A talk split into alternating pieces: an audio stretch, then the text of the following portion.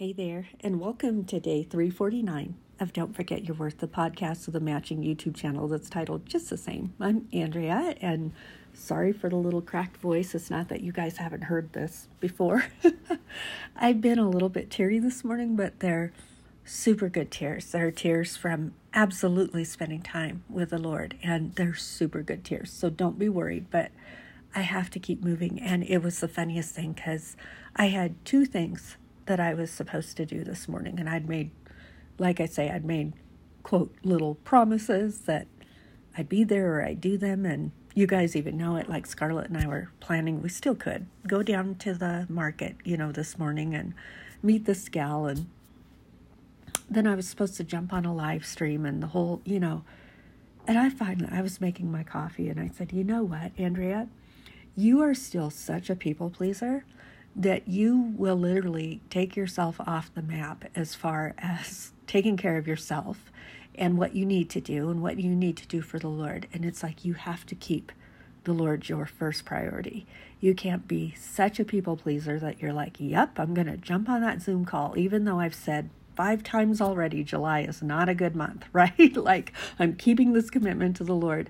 And so I did myself that favor. I just said, no, listen up you need to just reach out and say, you know, the space and place that you're at and where you're writing from. And the same thing, if I make it to the farmer's market, wonderful.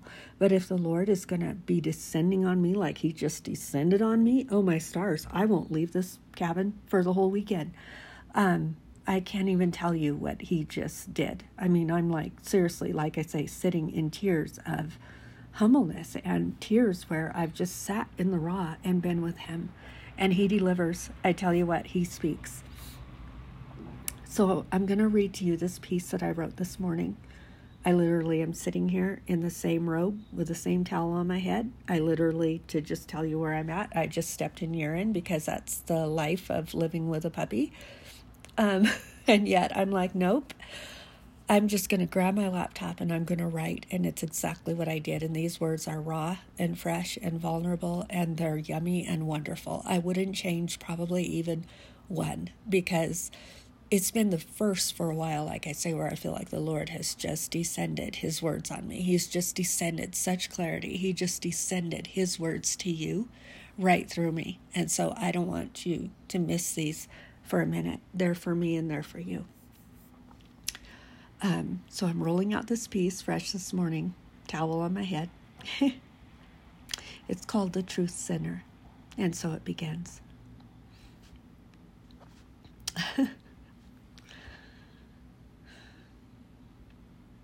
I did it again.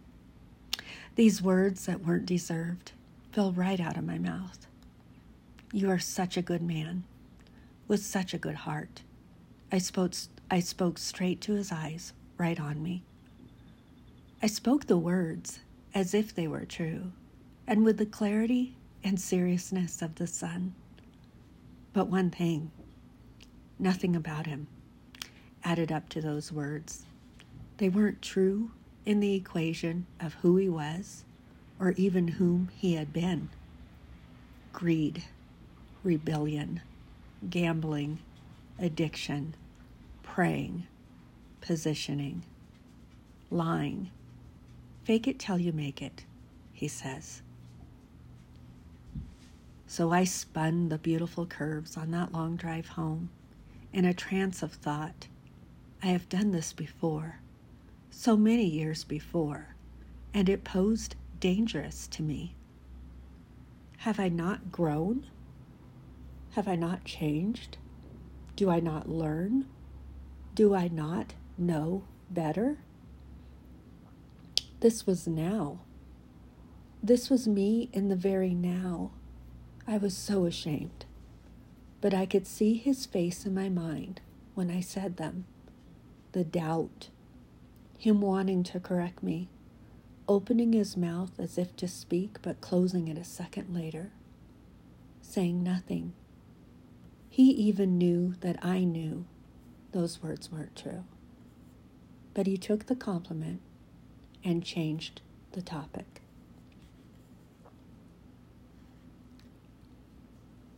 The opposing attorney sent this this week. he said to me, handing me a white sheet of paper copied, and quickly I recognized my handwriting. It was a copy of the inside of a card I wrote, and in true Andrea fashion, I always write the occasion and the full date with the year in the upper right hand corner. I still do, you guys. Mother's Day, 1998, it read in quotes. And with just that trigger, I knew that I knew that I knew. I knew this card well. To this very day, I know just where I wrote it, and I know just what her son was wearing when I made sure that he read every word before I sent it. Tell me about this, my attorney said. When my sister got married, and I only had dreams of marrying myself someday, I did calligraphy, and for my sister's first Mother's Day, she had me calligraphy a poem from a book for her new mother in law. And as I read that poem and I wrote it, and I drew each calligraphy letter, I had dreams of writing my own mother in law someday and telling her all of these wonderful things about her son and the young man she had raised and the father he had become. That's exactly what this poem was. I wasn't done explaining by a mile. I'd probably gotten further back in history than he had planned on having me go. But the attorney interjected with a question that surprised me. Are they still married? Your sister? He asked me from his leather chair. No, they're not, I said quietly, feeling I'd said something I shouldn't because it seemed pretty irrelevant to me. Why not, do you think?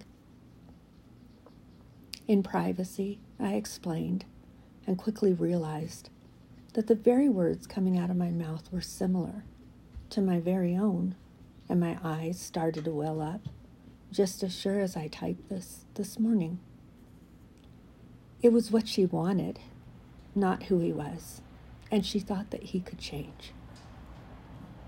Anything else? he asked while scribbling away on a pad in front of him.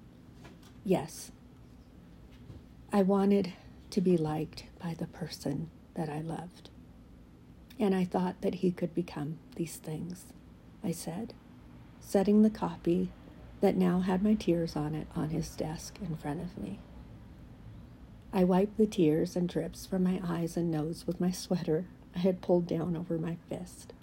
Humbling, but necessary. Andrea, I talked with Therese about this because this switch was compelling. I knew Therese to be the referring psychiatrist, so I listened as I truly just adored and admired her input. She said that what you did was textbook, extremely common in an abusive relationship, that it's actually a sign of high danger, a sign of last resort desperation. So I need you to do something for me, he continued.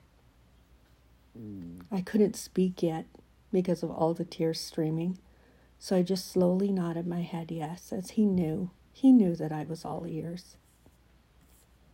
I need you to not worry about this and consider this gone from the case, he said. I nodded. But the pain, I could not, could not stop the pain.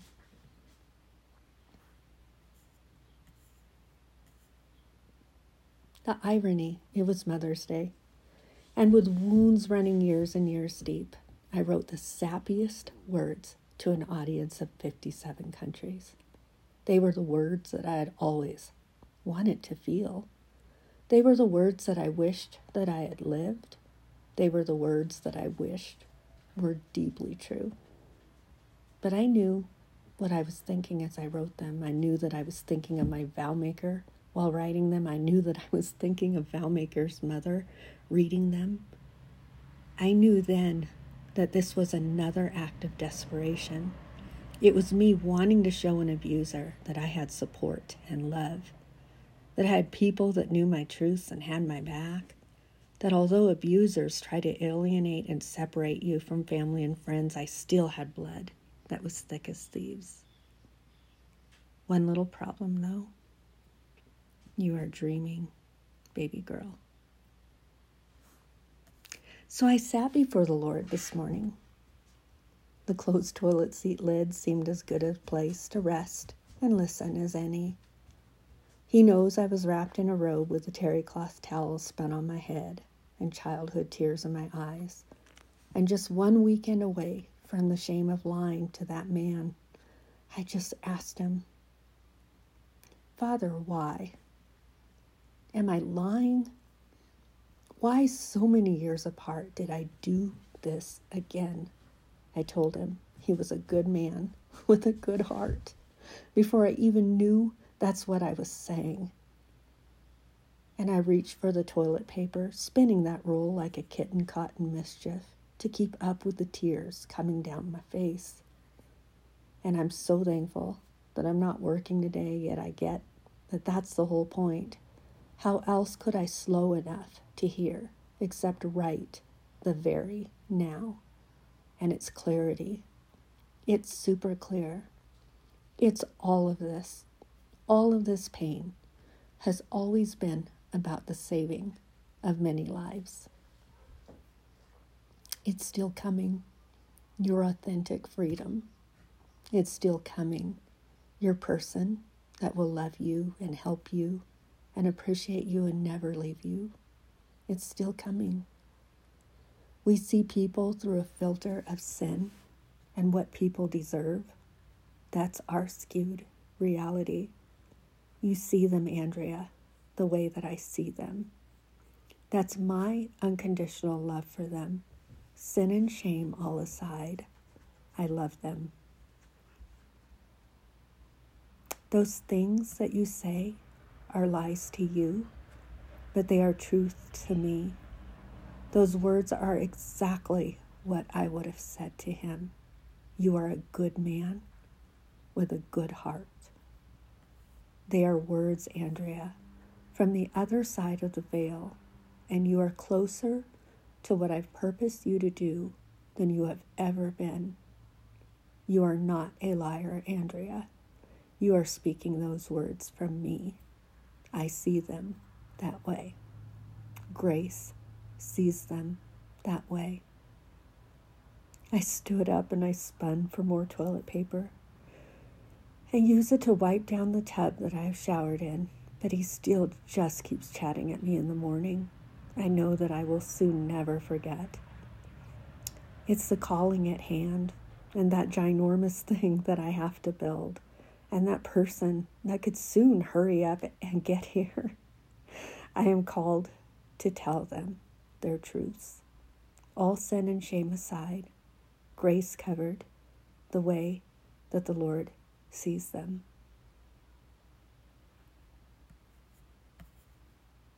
Child of God, hang on. Those promises you see are still coming. They cannot for anything be taken away from you. They belong to you always. It's my job and my honor to complete the work that I have done in you through the very grace of my Son. You love well and love only, speak truth, speak life, speak love. I have every last detail all figured out. Listen, obey, and love. Love like my son's very life depend, depended on it. He died so that all might be with me for eternity, love. I love you. Obviously, a few more tears. I'm doing all right. I'm like, I'm going to make it. It's a good morning. I've already sat here with my coffee and I just full on told the Lord, I'm like, you know what, Lord? I absolutely I just love my life. I'm so thankful for so many things, so many people. Thankful for my cabin. Thankful for my little scar sitting right here. I'm so ridiculously thankful. But I know that this is not a finished work. you know what I mean? I just sat there. I'm sitting here right now. I just look around and go, this is not a finished work. This is just a little blip on the map of what he expects of me. Um, and I hope that you value these words that I wrote. I hope that you value the tears that I shed um, to give them and bring them to you. Um, I always get so embarrassed when I listen back. I'm like, oh, that little crackly voice. And I never want anyone to think, like I say, I'd, they're such good tears. You know, it's always, it was even always that with the kids. It's like, oh my gosh, mama, why are you crying? Oh my gosh, you know, because I just spent amazing time with the Lord. And I, I could not be more thankful for this morning. Like I say, I wrote, I kid you not, this is a morning that I will not soon forget. Um, unbelievable. Sitting in a little, what, probably, what, what am I? Probably a, you know what I mean, like a six by 12 bathroom, maybe, you know, and he's just descending down. He's just rained words all over me. And so I bounced right out of there. I grabbed my laptop and I knew you just write. You write right here in the raw and you give it your best because these things I went through are so painful to remember. Like I say, this isn't even on that list of my, what is it? I have like 30, 35 painful stories. And yet, I was set right back at this small little tidbit, literally in the fresh now, because I was feeling so much shame for what I said this very last weekend to very much a very porcupine person that really probably needed to hear those words, right? Really needed to hear them. And, you know, as we all say, they weren't deserved. They weren't even from me. And like I say, I sit in the reality of now on the other side of the veil, just like he said, and they sound like a lie and they're not. He needed to hear the very way that the Lord sees them. And that's what those words are. I, I don't need to feel shame. I mean, the reality, did it, like that attorney said, did that change our case? He's like, nope, get it out of your head. Um, this exhibit will be gone. It will be washed because, like we say, there's 150 exhibits of the reality that you were sitting in. you know, he's like, be done with it. And, but you know, there was a conversation even after that. Oh my gosh, I see seriously the tears. Mm. There just there was a conversation that happened long after that that made me realize that obviously through that case you would not believe the way that the Lord was moving and working. And you know, it's a very well known case. Um, and so much was gleaned because of that. And so many people were changing. I re- remember even you guys back to the story of, of the trauma floor and how that, that brain surgeon even look at how he was like, I will never be the same again, seeing the way that you love. I mean, he, I, I believe that to this day, that he loves differently because of the dynamic that father put in front of him. And was it painful on my end? Yes, it was. But if you knew the people that I have so close to my life and in my front row that are right there to tell me, Andrea, it's coming. somebody told me this week, hang in there. Andrea, you are closer than you think. And they don't even know like the the space and gravity and the enormity of what they were saying to me at the time. And it was so very true. And so some of you need to know that this very morning those promises that you see, those visions that are placed in front of you, they're coming. it's not to his benefit to not deliver you out of the space and place. He's a redeemer and he's a deliverer. And so it's not to his glory to not redeem and deliver. So just know that it's coming. We all kind of feel it. Um, we feel it. And so just relish and bathe in that hope and that truth. Um, what he has shown you, it's still coming, baby girl or baby boy.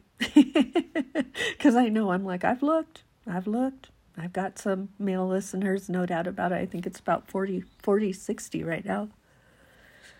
So just know, baby girl, baby boy, it's coming. I'll talk to you later, obviously, today through the weekend. I've got to be chatting. I will keep chatting at the sky for you if I need to, even if I can't get the words out. Um, and we're going to do this thing 365 miracle stories within 365 days. We are well on our way. We're sitting at 349, story 349. And I'll keep going. I'll talk to you here shortly. Take care.